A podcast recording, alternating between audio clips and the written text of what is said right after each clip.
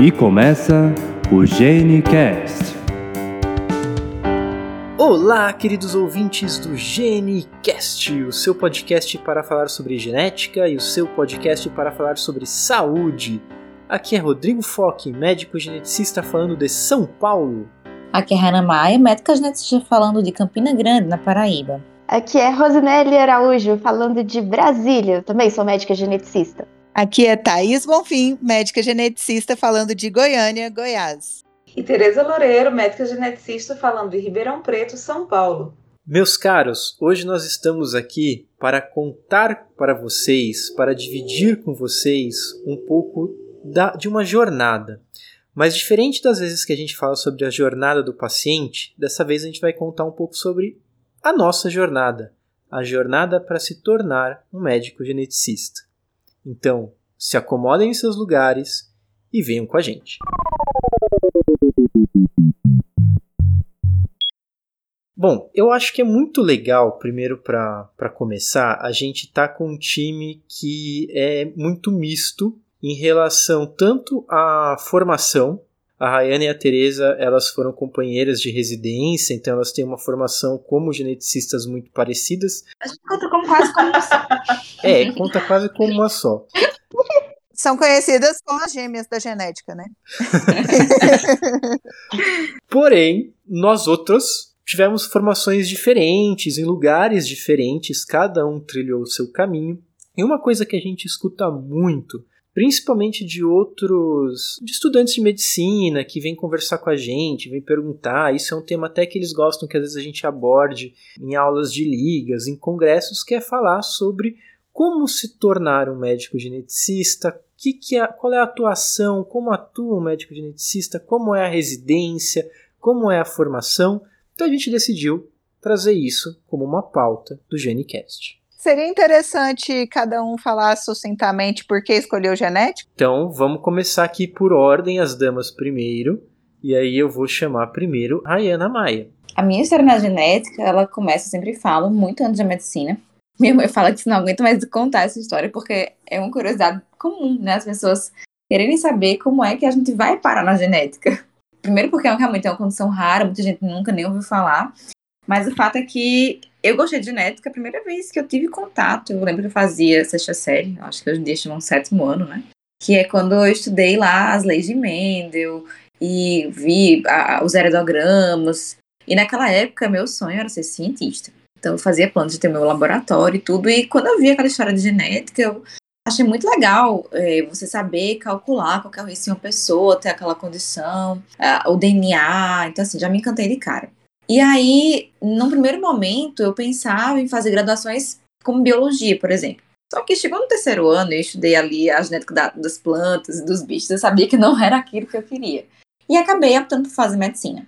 Quando eu entrei na medicina especificamente, eu estudei genética no primeiro período, e ali no primeiro período, a minha professora na época era médica geneticista, mas tinha uma formação, na verdade, como endócrino pediatra. E aí eu passei cinco anos achando que eu tinha que fazer isso, endócrino ou pediatria. Até que eu descobri que existia a de genética, né? Talvez muitos aqui descubram isso no começo da graduação, né? Eu só descobri no último ano, já as, das caras do, das provas de residência. E aí foi quando eu fiz e tô aqui. Perfeito. Rose, conta pra gente como que foi a sua jornada inicial aí de interesse pela genética médica. A Rayana foi contando a história dela e eu já, já fui relembrando a minha, porque eu acho que o começo era muito parecido, né?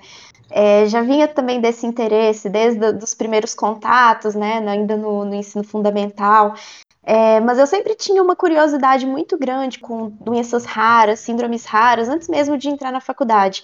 Quando eu estava no ensino médio, eu tive a oportunidade de fazer uma iniciação científica, que era justamente na área de genética. Depois passei no vestibular, é, comecei a cursar medicina e no primeiro momento, o que eu achei que eu iria fazer seria pediatria. E na verdade eu pensava isso porque na pediatria que acabava tendo mais contato com os pacientes que tinham condições genéticas, né? E foi no quarto ano da faculdade que eu tive a oportunidade de fazer uma, uma disciplina letiva é, que foi com a doutora Terezinha, que era da chefe da Secretaria de Saúde, né, ela que coordenava a residência, e, e, também essa, essa letiva, e foi, nossa, eu fiquei apaixonada, então eu já saí de lá sabendo o que, que eu queria fazer, né. E aí, quando eu estava no internato, eu tive uma, uma, outra oportunidade incrível de fazer novamente um, uma outra, um outro estágio, dessa vez com a equipe da doutora Iris Ferrari no Hospital Universitário de Brasília. E foi, enfim, é, acho que o resto é história, não preciso falar mais nada. Mas foi aí que eu, que eu me encontrei, realmente. Olha que maravilha. Thaís, conta pra gente a sua trajetória. Bom, parece que a gente meio que combinou, né? Então, a história é mais ou menos a mesma. Eu, no segundo grau, eu era apaixonada em genética.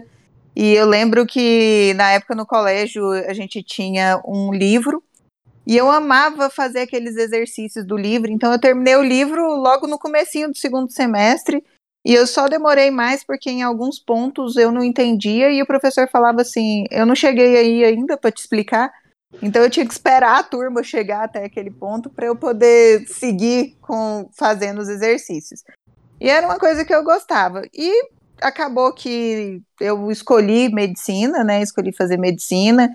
Essa história ficou meio esquecida Durante a faculdade, eu não tive contato com nada de genética. Assim, eu tive genética básica mesmo no primeiro período, e depois no, na faculdade, nem na, na, na minha cidade, que eu fiz em Uberaba, não tinha geneticista, então não sabia o que, que era isso. O tempo passou e eu era muito, eu tinha muita dificuldade em, que, em saber o que, que eu queria, porque eu me cansava muito fácil durante os ambulatórios. Então, eu começava a atender endócrino, por exemplo, e daí a pouco eu estava cansada de atender diabetes, eu já não queria mais ficar vendo aquela mesma coisa o tempo todo. E eu falava assim, gente, o que, que eu vou fazer? Porque eu me canso dessas coisas, eu me canso da, da mesmice. E aí eu fui fazer a prova de residência, e quando eu olhei para a prova de olhando quais eram as possibilidades, em quais as áreas que eu poderia me inscrever, e tinha lá genética médica. Eu falei, gente, eu gostava muito disso no, no segundo grau. Será que, que vai ser legal? Me inscrevi, passei. Quando eu passei, o povo me perguntava assim: o que, que o médico geneticista faz? E eu falava assim: eu não sei. Quando eu chegar lá, eu te conto, porque eu não fazia ideia do que, que, que, era, o que, que eu ia fazer. Mas embarquei nessa e me apaixonei, porque era tudo que eu queria. Simplesmente eu não tenho mesmice, a gente no ambulatório Cada paciente que entrava era uma coisa diferente, ele te induz a pensar. Eu gosto de desafios e tudo, então te induz a, a tentar definir, descobrir. E aí foi aí que eu me apaixonei de vez pela genética. E tô aí. Eu me vi em muitos de vocês. É, para contar um pouquinho da trajetória, assim, desde criança eu admirava demais o meu pediatra e dizia que queria ser médica. E ao longo da adolescência eu assinei, assinava essas revistas tipo Galileu, super interessante, né? E sempre me atraiu demais os, as matérias, os, as, os artigos relacionados à genética. Eu até cogitei ali no terceiro ano fazer biologia para estudar a genética das plantas, que era algo que também me agradava, mas a, a medicina falou mais alto, segui com a medicina e o dilema parecido com o que a Thaís falava, né? Eu gostava de tudo, só que ainda tinha um adendo. Eu tinha é, um certo, uma certa resistência aos tratamentos sintomáticos, então eu não queria fazer uma especialidade que eu ficasse dando a mesma prescrição com frequência, eu queria ver um pouco de cada especialidade.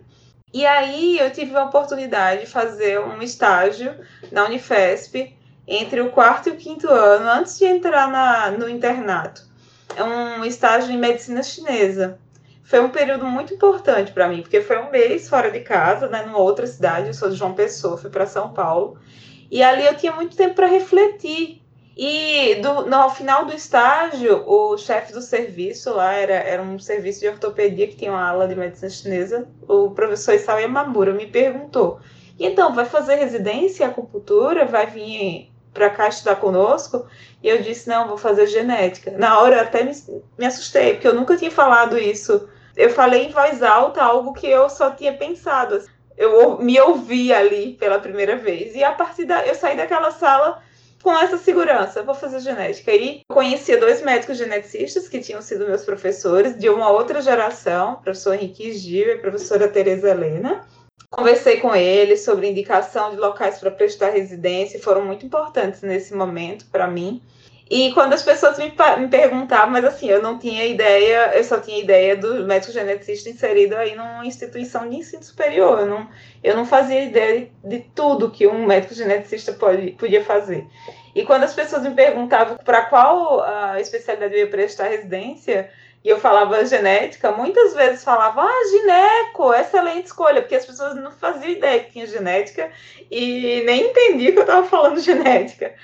Então, foi uma, uma grata surpresa quando eu comecei a residência, e aí eu, eu fiz residência, como falado, junto com a Rayana, a gente vem do mesmo estado, mas de universidades diferentes. E cada ano, assim, a gente aprendia coisas novas e tinha contato com pacientes tão diversos, assuntos tão diversos. Foi realmente um período que eu lembro com muito carinho. Você, Rodrigo Foque, como foi para você escolher a genética?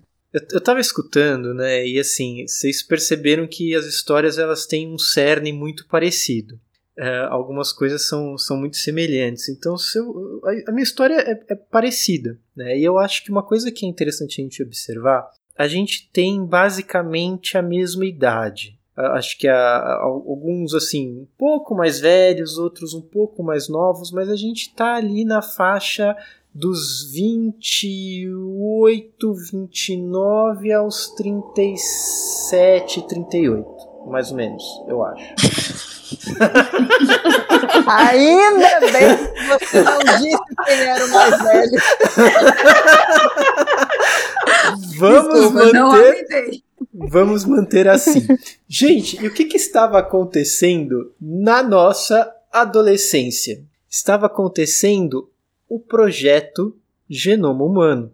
Então, a gente era bombardeado, pelo menos é, é uma coisa que eu lembro, é, ensino fundamental, ensino médio, da gente ser bombardeado com esse tipo de notícia. Né? Em jornal, em revista, na TV, é, então se falava muito sobre genética e como a genética ia ser o futuro. Então acho que quando a gente fala, ah, eu, era uma coisa que eu gostava já da época do colégio. A gente aprendendo sobre genética básica era uma coisa que encantava. A gente fala sobre o DNA, sobre a RNA, é, sobre os tipos de variante, cromossomos. É uma coisa encantadora, é uma coisa muito gostosa, claro, para quem gosta, e, e, é por isso que a gente está aqui hoje, né? Uh, só que ao mesmo tempo a gente, a gente tinha essa questão ambiental que estava ali presente o tempo todo, né? Que estava sendo falado e, e, coisas que podem parecer besteira, mas tipo era a época da novela O Clone, era a época da, de falar sobre Ovelha Dolly, era a época de um monte de coisas que estavam acontecendo e que eu acho que isso, isso foram influenciadores também, então, quando eu penso na minha história, ela é muito parecida com a de vocês. Na, na época do colégio eu gostava, eu decidi por genética antes de decidir por medicina. Né? A, a Rayana falou isso, comigo foi, foi a mesma coisa, tanto que eu fiquei na dúvida entre eventualmente fazer biologia ou fazer medicina, é, mas aí eu, eu, eu optei pela medicina. Durante a faculdade, a gente tem acesso a muitas outras coisas que são muito interessantes e que fazem a gente pensar em outras coisas. Então, é, me apaixonei pela obstetrícia, é, me apaixonei pela psiquiatria, né? principalmente a parte de neurodesenvolvimento, que hoje é uma das coisas que eu mais atuo dentro da genética também é com neurodesenvolvimento. Mas durante a faculdade, eu tive ali, eu acho que no terceiro ou quarto ano de faculdade eu tive a oportunidade de fazer um estágio observacional na Unifesp, que é onde depois eu fiz a residência. E eu lembro que eu cheguei lá na Unifesp para conversar com o Décio Brunoni, que era o nosso chefe lá na Unifesp, e ele me convidou para participar das reuniões clínicas. Nas reuniões clínicas eu conheci pessoas que hoje são colegas de trabalho que na época estavam no começo da residência também, estavam ali no começo da formação como geneticistas. E eu lembro bem que eu saí da Unifesp aquele dia e eu peguei o metrô para voltar para minha faculdade, que era ali na Vergueiro, e eu vim na cabeça com aquilo ali. Bom, eu quero voltar para cá para fazer genética. Isso no, no quarto ano de faculdade. Eu lembro isso muito claramente. E aí, quando chegou o momento de prestar a prova, eu, eu, eu já tinha certeza que a genética da Unifesp era uma, uma coisa que eu ia prestar. Claro, você está prestando um concurso, você não sabe como vai ser. Eu acabei prestando para outras especialidades também, mas eu lembro que quando eu passei em genética, eu já nem fiz as outras provas, porque eu já tinha certeza que era isso que eu queria. E aí fui para a Unifesp fazer a, a residência, né?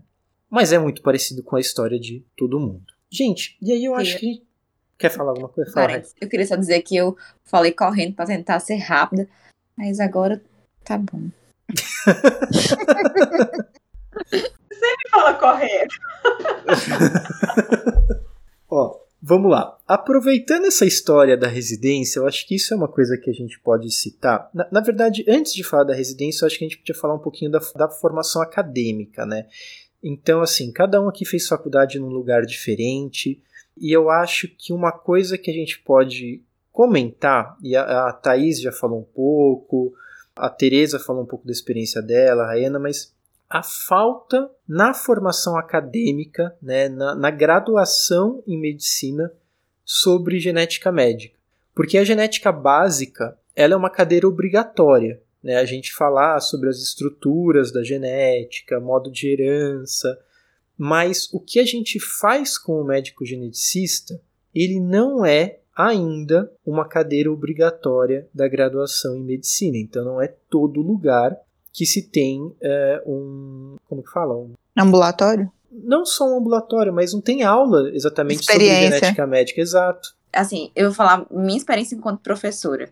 E assim, como professora, e eu acho que agora depois da pandemia, de ter dado aula para muitas, eu já nem sei mais quantas turmas, ligas, enfim. A minha sensação é que é o seguinte: quando os alunos têm contato só com a genética básica, a impressão é que aquilo é uma coisa que simplesmente não está dentro da medicina, que você não precisa saber enquanto médico. Então, assim, aquel- aqueles conceitos de tradução, os tipos de mutação, parece que ele é uma coisa à parte que ficou simplesmente ali no básico.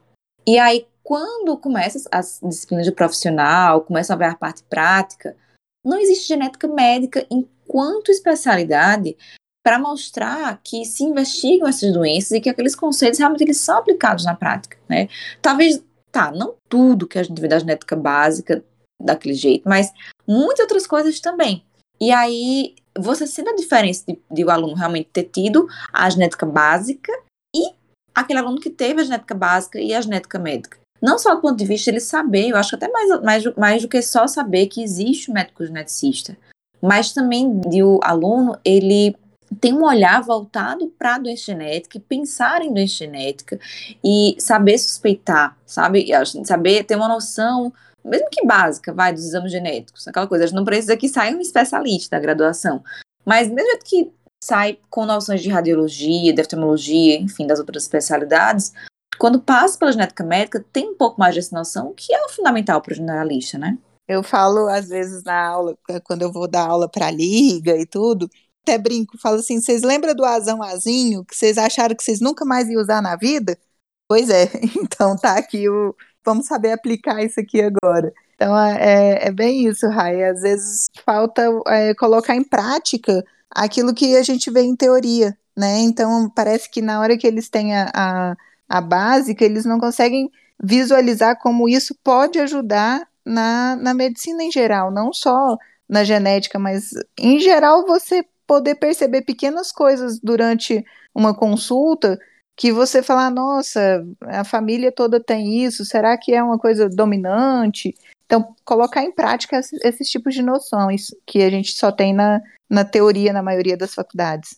É, é difícil todas as universidades conseguirem oferecer essa exposição, ou conseguirem expor, melhor dizendo, seus estudantes à genética médica dessa maneira, né? Da forma clínica. É, mas tanto eu quanto o Rodrigo mencionamos estágios. É uma mensagem que eu queria deixar hoje aqui é a importância da gente aproveitar todas as oportunidades da universidade. A universidade é mesmo um momento assim para experienciar essas experiências que vão nos ajudar a escolher o caminho a trilhar. Então, extensão, iniciação científica, monitoria e os estágios que vocês tiverem a oportunidade, participem. Essa é uma mensagem, assim, já depois que eu tinha decidido fazer genética, dentro, no período internato, teve um período aí que era, seriam férias, e eu tive a oportunidade de fazer um estágio em pesquisa em Next Generation Sequencing, a NGS, voltada à investigação de câncer hereditário no Chile. Isso foi de 2012 para 2013. Essa metodologia tinha acabado de ser desenvolvida, era algo super novo, e eu não imaginava que anos depois era justamente com isso que eu ia trabalhar. Então, assim, foi um, um arranjo do destino e que fez muita diferença para mim, inclusive depois, quando você vai. É, tem processo seletivo, você vai contar a sua experiência no mercado de trabalho, essas experiências da trajetória fazem diferença. Pois é, e assim, para quem está escutando e, e, é estudante, tem interesse, né? Uma coisa que eu garanto é, é muito, muito difícil. É, eu não consigo pensar num exemplo de um, de um médico geneticista, principalmente que esteja dentro de uma universidade, que se você chegar e falar, olha, posso te acompanhar? Essa pessoa vai falar, não, não, não pode, né? Não, não tenho como te, te aceitar estágio. Eu, eu realmente acho que isso é muito difícil. Então, para quem tem interesse, tem uma disponibilidade, e às vezes a disponibilidade vai ser uma semana na, durante as férias, mas vai ser uma experiência que vai valer a pena. Se tiver a possibilidade, tentar, mas entender que às vezes existem as limitações dos serviços, existe uma série de limitações. Eu quero dizer assim, dificilmente vai ser por falta de interesse de, de um geneticista, né? Eu acho que de forma geral a gente é muito receptivo em relação a isso. E uma coisa que às vezes o Rodrigo colocou uma semana, às vezes você fala assim, ah, vou tirar uma semana das minhas férias. É, eu percebo muito que às vezes esses, os alunos da liga, eles vêm passam um ambulatório comigo, um, uma manhã, uma tarde, já dá para eles terem um pouco de noção de como que é o trabalho. Então, às vezes, você não vai fazer um estágio para entender, mas pelo menos se você não tem genética na sua faculdade, se você quer entender melhor sobre como que a gente trabalha, como que é a nossa linha de pensamento, passar uma manhã num ambulatório, uma tarde, um período só ali com o médico, você vai, já vai ter uma noção, um pouquinho de noção de como que a gente trabalha.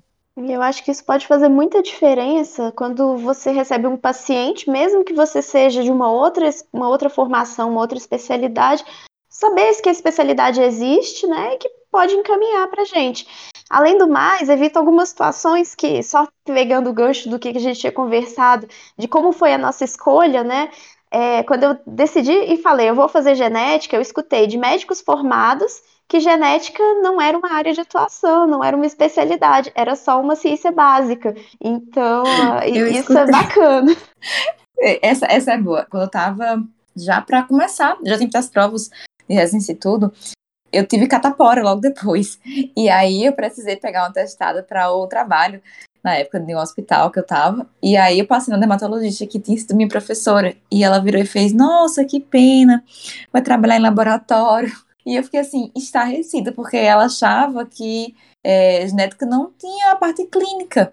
Gente, eu fiquei muito passada. Mas isso é muito comum, né? Eu acho que todo mundo já passou por uma situação assim de, de algum colega Bom, os, os meus colegas de, de turma, tem gente que até hoje eu acho que não sabe o que, que eu faço direito, mas assim, de escutar mesmo durante a graduação, pô, mas você vai fazer genética, né? É, por quê? Vai ficar em laboratório, vai ficar só com, atrás de pesquisa, de dinheiro de pesquisa, para conseguir trabalhar, para conseguir viver e tal, não sei o quê.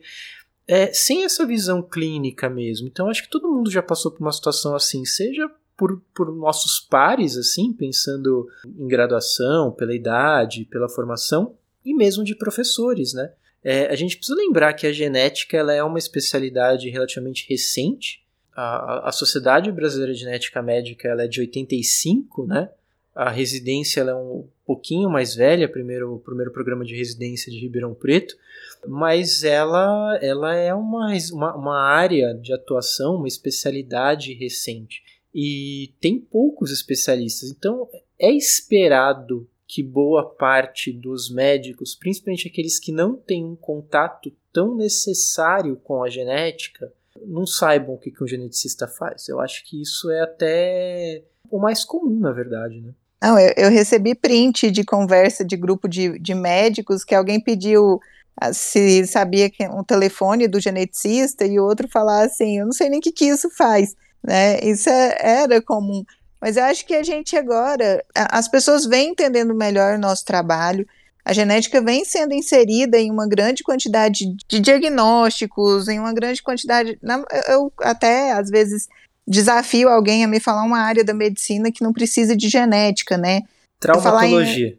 É, mas a traumatologia, se você for olhar, se o paciente tiver uma malformação ali. É, a perfeita. Até a traumatologia pode ter genética, é verdade. É. Infectologia, você fala assim, ah, vai ser infecção. O que, que eles estão olhando agora para Covid? Total, total. É, qual é o gene que está deixando as pessoas mais susceptíveis a ter complicações ou não, para tentar entender quem vai ser, precisa de uma atenção maior ou não, né? Então, até para infecto, que você fala assim, a infecção, não tem nada de genética? Tem, tem genética ali.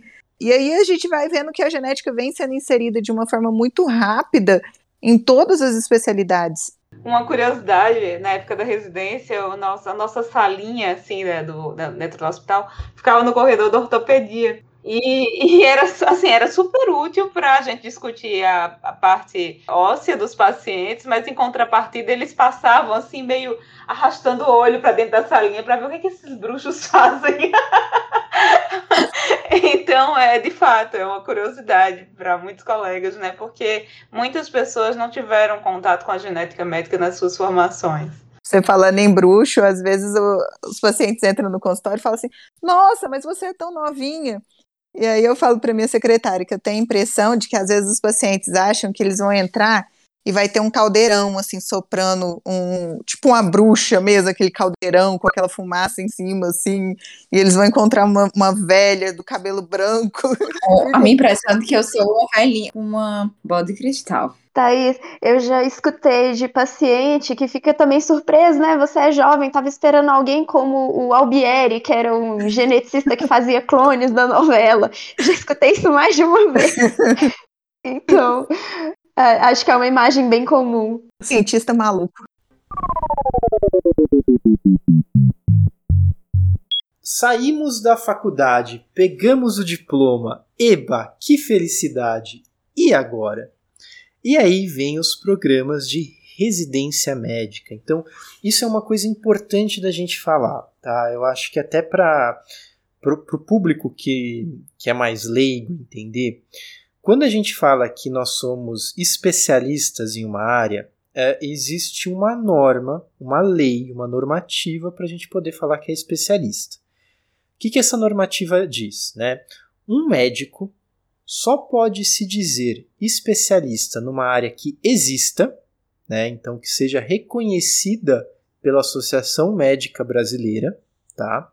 Para ele se dizer especialista, ele precisa ou fazer a residência médica, uma residência reconhecida pelo Ministério da Educação, então precisa ser uma residência que cumpra todos os critérios do, do MEC, ou se ele não fez a residência, ele pode ser considerado um especialista se ele tiver o título de especialista.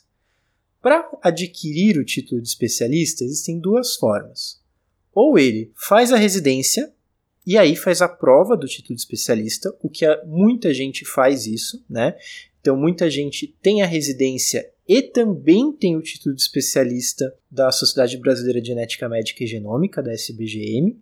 Ou então a pessoa pode fazer apenas a prova do título de especialista. A prova ela é feita pela SBGM, só que para prestar a prova tem uma série de requerimentos.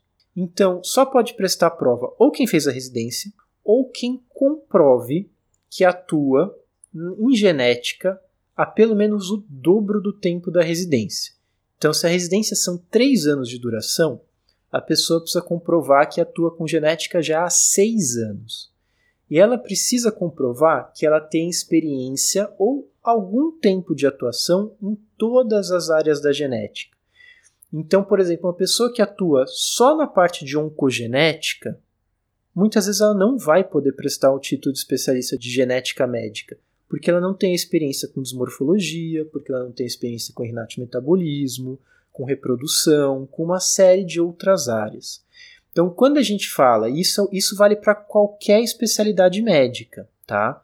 Se uma pessoa fala, eu sou especialista em tal área, ela tem que ter ou a residência ou o título de especialista. Caso contrário, ela não é especialista. E para saber se uma pessoa é especialista ou não, isso pode ser consultado no próprio site dos conselhos regionais de medicina. Então, por exemplo, quem é de São Paulo pode entrar no site do CREMESP e consultar pelo nome do médico, pelo CRM, ou no próprio site da AMB, Associação Médica Brasileira. Coloca o nome do médico. Se ele for especialista, porque ele tem o título de especialista ou porque ele tem a residência, vai aparecer lá que ele é especialista. Se não aparecer, é porque ele não é especialista nessa área. E se dizer especialista em algo que não é, é passível de punição. Então, é uma dica que sempre que você vai passar com um especialista de qualquer área, não precisa ser só genética, confere se aquela pessoa realmente é especialista. E não é conferir por rede social, porque a rede social é a pessoa que vai escrever se o que ela quer escrever ou não. Confira no site da AMB ou então do Conselho Regional de Medicina. Bom, e é fã da residência. Cada um aqui fez residência em um lugar diferente, tirando as gêmeas que fizeram residência no mesmo lugar. Mas a primeira coisa que eu acho que a gente precisa entender: existem poucos serviços de residência médica no Brasil, né? Eu acho que são 10 atualmente, né? Só sei que são 22 vagas no Brasil, mas acho que são 10. Vamos por, por ordem aqui que eu estou olhando no site da SBGM. Essa informação vocês encontram atualizada no site da Sociedade Brasileira de Genética Médica. Quem estiver escutando pode procurar lá. A gente tem um serviço na Bahia, que é o Programa de Residência Médica do Complexo Hospital Universitário Professor Edgar Santos, da Maternidade Climério de Oliveira e da Universidade, na Universidade Federal da Bahia. Lá se oferece residência em genética médica. No Distrito Federal, a Rose, eu acho que ela pode falar um pouquinho mais pra gente, né, Rose? Então conta aí sobre Brasília. Em Brasília, a, o serviço de. A residência, né, ela é vinculada à, Secretaria de Saúde, então, ao Serviço de Genética Médica da Secretaria de Saúde. Na época que eu fiz, era vinculado ao hospital de base, mas atualmente o hospital de base foi terceirizado para uma outra empresa. E uh, o residente ele passa em vários cenários, né? Então, em vários hospitais, é, englobam todas as áreas, né? Incluindo a parte de triagem neonatal que a, porque, assim, é, é bastante forte também no, no estado. E aqui em Brasília tem uma peculiaridade, eu acho que talvez tenha sido o primeiro serviço, a primeira residência de genética que foi inserida num serviço do SUS. O que eu acredito que é diferente dos outros serviços, que é vinculado às, às universidades, né? Então, e claro, tudo vai ter suas vantagens e desvantagens, né? Mas é, acaba trazendo uma abordagem interessante, porque é, ela traz esse foco talvez um pouco mais assistencial, né? E isso, assim, só abrir um parênteses também qualquer residência vai ter seus pontos fortes, né? E, e, também, porque isso é uma coisa que entre nós a gente conversa e a gente vê, né? A ah, minha residência eu consegui ver mais disso, ver mais daquilo, mas eu sinto que às vezes eu poderia ter visto mais daquilo, e aí o colega vem e fala: não, mas na minha residência essa parte era forte, mas essas outras que você viu não eram. Enfim, então é, eu acho que é, depende muito disso, da pessoa que pretende prestar, conhecer os serviços e a partir daí é, tomar sua decisão, né? Mas é, é, eu, eu, gosto sempre de, de colocar isso que, é, que eu acho muito interessante, puxando a sardinha para o meu lado, né? Esse pioneirismo de ter um serviço de genética dentro do SUS, né? Não vinculado à universidade e com a residência. E Brasília ele é um ponto forte de geneticistas, né? A gente tem um número grande de geneticistas que estão em Brasília atuando que drena bastante de São Paulo, né? De, de, desculpa, é um lugar que eu falei São Paulo porque eu pensei nas pessoas de São Paulo que foram para lá. Mas assim, drena bastante do Brasil todo, né? E é um serviço que realmente é, é bem forte. E as pessoas que terminam a residência em Brasília, eu, eu, eu acho que muita gente acaba ficando ou em Brasília ou na região, né? Sim, é, bom, eu posso falar um pouquinho da minha experiência, né? Eu tive uma oportunidade de ir para Goiânia, eu pensei, vou para Goiânia, vou fazer uma coisa diferente, já que eu tinha feito minha graduação, minha residência aqui em Brasília. Mas, desculpa, Thaís, aí eu acabei voltando de novo para Brasília no fim das contas, realmente Brasília é um ponto que, porque assim, eu, eu falei do serviço onde tem a residência, mas a gente ainda tem genética no hospital universitário, que é vinculado ao UNB, né? Então tem é, essa abordagem mais acadêmica, né? Então pesquisas e, enfim, está vinculado à universidade, né? Tem a genética do Hospital da Criança, tem a genética do SARA, e todos esses são cenários de genética dentro da rede pública, né? Então, pacientes eles têm muitas opções, muitas vezes eles vão recorrer a todas elas, muitas vezes tem paciente que é atendido em três dos locais que atende genética. Mas realmente, tem muito geneticista, eu, eu, brinco que deve ser a maior concentração de geneticista por metro quadrado, porque é uma população pequena, e não apenas os geneticistas de, de outros lugares vêm para Brasília, como é, muitos pacientes também das redondezas, né? É, e de outros estados, às vezes. Não tem perdão, viu? Senão a gente não tem residência de genética em Goiás, porque a Rose me abandonou. A, não, a tô Rose brincando, e o Ricardo, gente. não esquece a do Rose, Ricardo é, também. Tem o, o, Ricardo também, que, que houve um abandono aqui do estado. Eu não sei o que acontece nessa Brasília, que o povo não, não larga.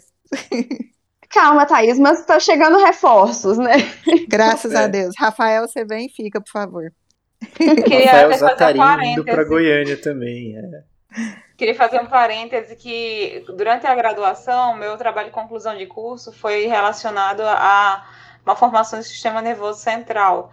E os números de detecção, eles eram maiores na Sudeste, na, ali no Rio Grande do Sul, e tinha um pontinho ali no Centro-Oeste, que era Brasília. Então, é, eu acredito que a presença do médico geneticista no sistema de saúde, seja tendo a opção de um encaminhamento para um hospital universitário, seja inserido na própria rede de uma forma mais é, difusa, isso agrega em qualidade para diversas áreas, assim, o olhar do geneticista no diagnóstico, no, no acompanhamento dos pacientes. Saindo de Brasília, a gente pegando ali, começando a descer um pouquinho, vamos para Minas Gerais. Opa, presente. Em Minas a gente também tem um serviço, né, Thaís? Conta aí pra gente. Isso aí, eu fiz minha residência na UFMG, então o serviço de Minas Gerais, o serviço de residência, né, de Minas Gerais fica na Universidade Federal de Minas Gerais, em Belo Horizonte.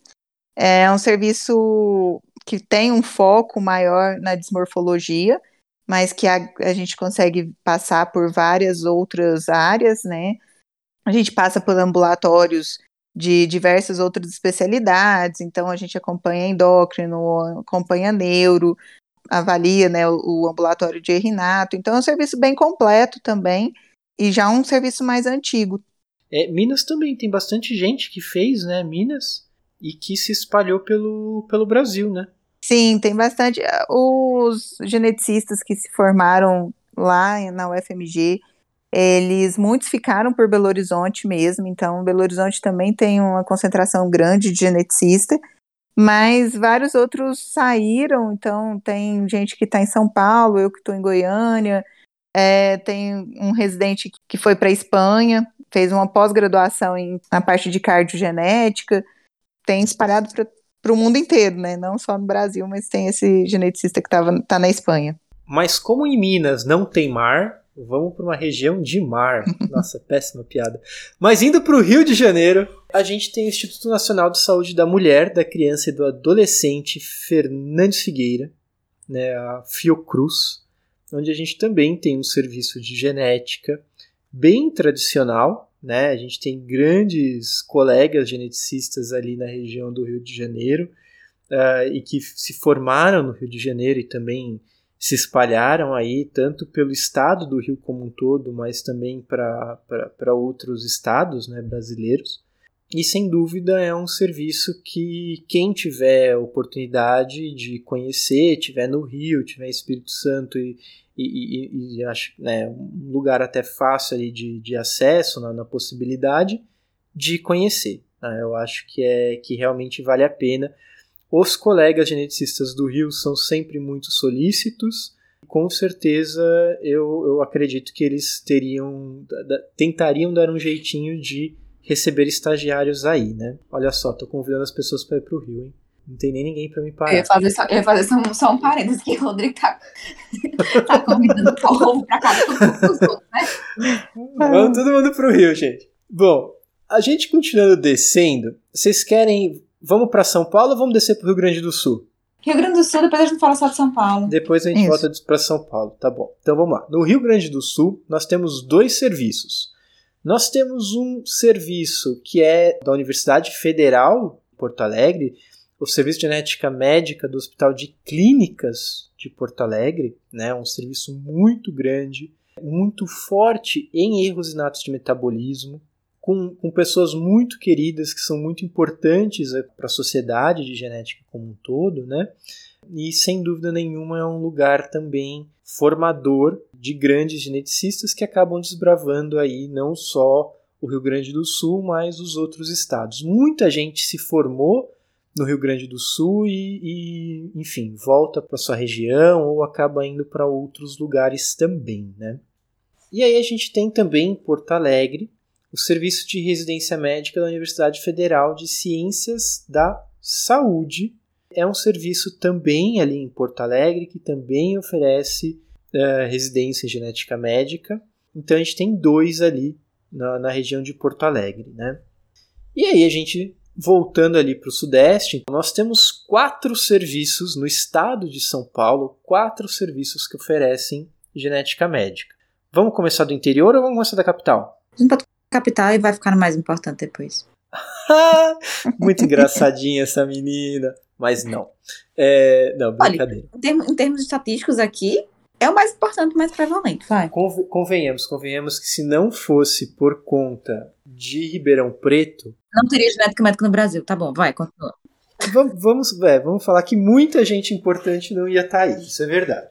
Mas é, São Paulo. São Paulo a gente tem dois grandes serviços aqui vinculados às duas grandes universidades de escolas médicas aqui de São Paulo. Então a gente tem no Instituto da Criança do Hospital das Clínicas da Faculdade de Medicina da Universidade de São Paulo, na USP, a gente tem um serviço de genética médica que ele é vinculado ao Instituto da Criança, mas que oferece aí todos os estágios né, que, são, que são necessários para a formação do médico geneticista. E a gente tem a Universidade Federal de São Paulo, de Genética Médica, Universidade Federal de São Paulo, que é onde eu fiz a residência e hoje onde eu atualmente atuo como médico geneticista do Sistema Único de Saúde e sou supervisor do programa de residência médica da, de genética médica da Unifesp. E aí eu tenho muito orgulho, se deixar vou ficar falando da Unifesp, porque eu não quero ficar fazendo isso, não é a ideia aqui. Mas uma coisa que a Rose falou, e eu acho que é interessante a gente reforçar, cada serviço tem sua peculiaridade, né? Então, na Unifesp, a gente costuma falar que a gente é muito forte em desmorfologia, a gente tem uma carga de desmorfologia é, grande, né? É, Rio Grande do Sul, por exemplo, eu comentei do de metabolismo, mas é, como um todo, todos os serviços eles oferecem todas as necessidades para se formar um bom geneticista. Né? Então, se alguém fez a residência, né, é, dificilmente essa pessoa não será um, um profissional uh, capacitado para poder fazer a prova de título, é, para atuar dentro da genética médica. Isso é uma sensação que a gente tem. Tá? Então, na capital, a gente tem a USP e a Unifesp como serviços de residência. Indo para o interior, pegando ali a, Bandeirantes ou a, a Anguera, a gente chega em Campinas. Em Campinas, a gente tem o serviço de genética clínica uh, e o programa de genética perinatal da Universidade Estadual de Campinas, a Unicamp. Né? A Unicamp, que também é um serviço de genética médica bem tradicional, com pessoas muito queridas também, e que tem aí a sua residência. Indo mais para o interior, continuando ali pela, pela Anguera, depois pegando a Bandeirantes, a gente chega em Ribeirão Preto, Serviço de Genética Médica do Hospital das Clínicas da Faculdade de Medicina de Ribeirão Preto da Universidade de São Paulo e onde nós temos as gêmeas. O que, que vocês podem falar sobre Ribeirão? É engraçado que falam das gêmeas, que a gente teve a formação, é, fomos residentes no mesmo período, né? E é um, mas é um, programa de residência em que você tem acesso, como foi dito, às diversos, diversas áreas de, de atuação da genética médica. Então, é um serviço que já está bem consolidado, que é antigo, e ao mesmo tempo que vai se renovando aí a parte das pessoas que o constroem. E mesmo a gente tem, passando aí pela mesma, pela mesma formação, a gente trilhou caminhos diferentes no que diz respeito ao mercado de trabalho, porque eu enxergo, assim como eu falei da graduação, como um momento da pessoa a, a encontrar aí o seu nicho, a residência também lhe permite despertar, despertar paixões, digamos assim. Então, após a residência, eu estudei oncogenética e hoje eu atuo voltada a essa área. Rayana, pode contar um pouquinho de como que, que foi para ela a residência, a trajetória.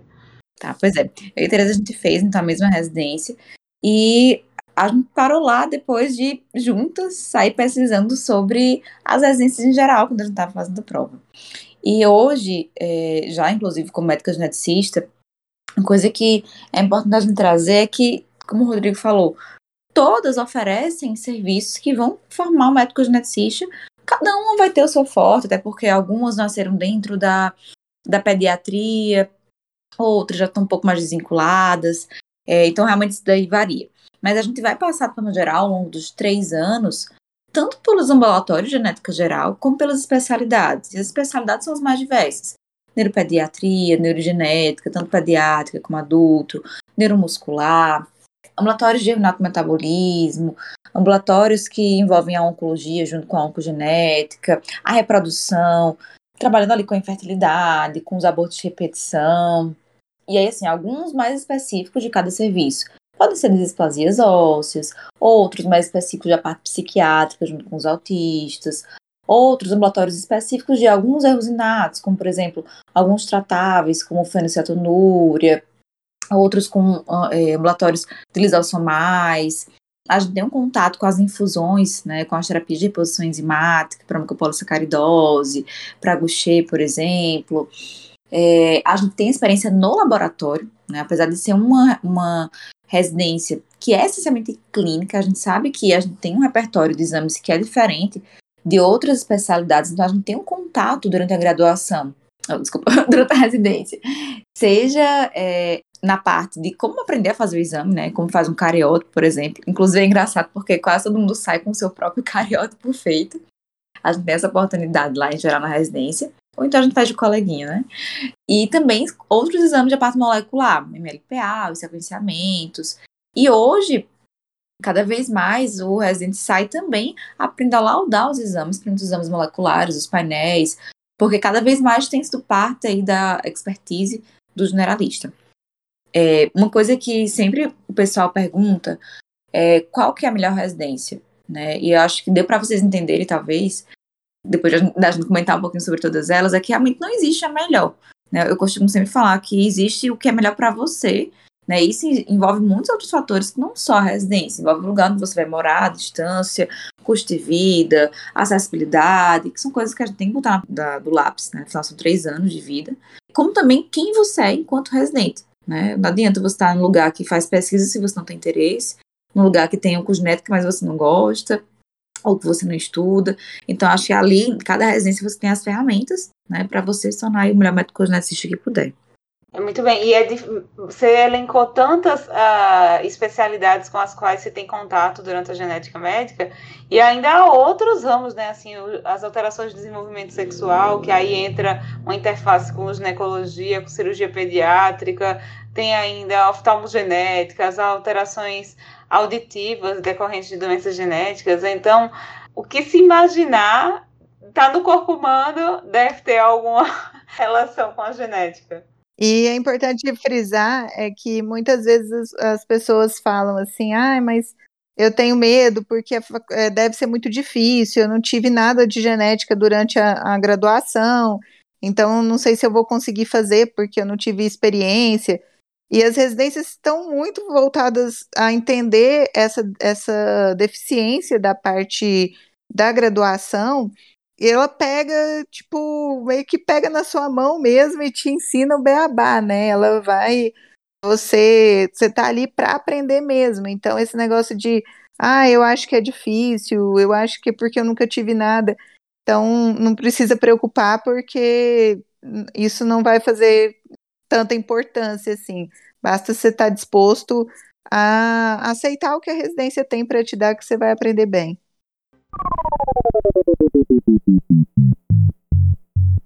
Pessoal, a ideia quando a gente pensou nessa pauta era a gente falar, né, a jornada do médico geneticista, da, da formação até o mercado de trabalho. E a gente falou só da formação. É, porque isso é uma coisa que perguntam muito pra gente também, né? Poxa, onde que o médico geneticista ele pode estar inserido? Como que é os locais onde ele pode atuar? Como é a atuação do médico geneticista dia a dia? E que eu acho que é um, um tema também importante da gente abordar, da gente conversar.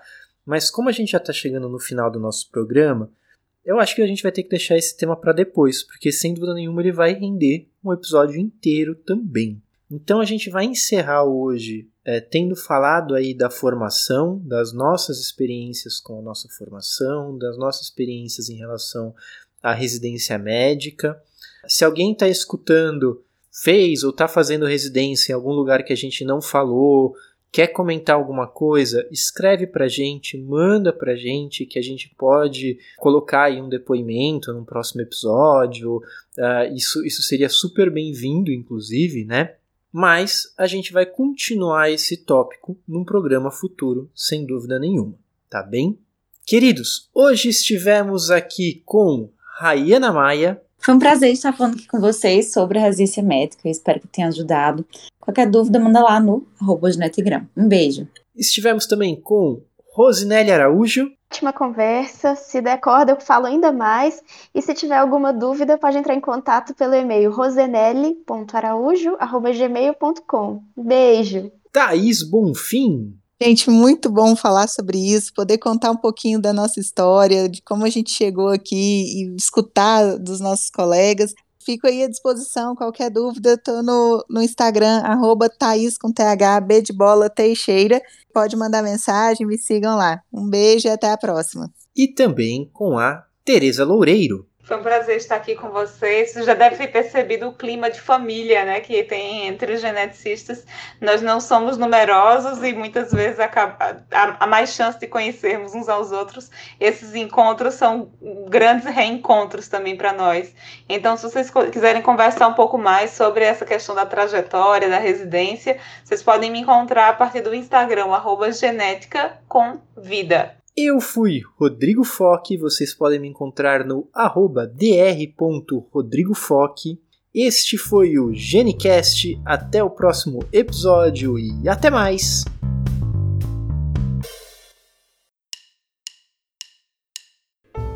O Genicast tem apoio da Sociedade Brasileira de Genética Médica e Genômica, a SBGM. Conheça mais no site www sbgm.org.br.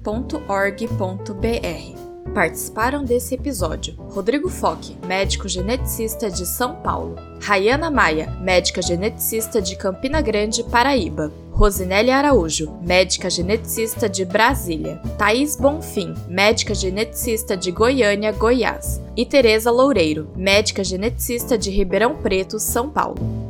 A edição de áudio é de Priscila Yamamoto. Se você ainda não segue o Genicast em nenhum aplicativo, faz isso agora para não perder nenhum episódio. Até a próxima!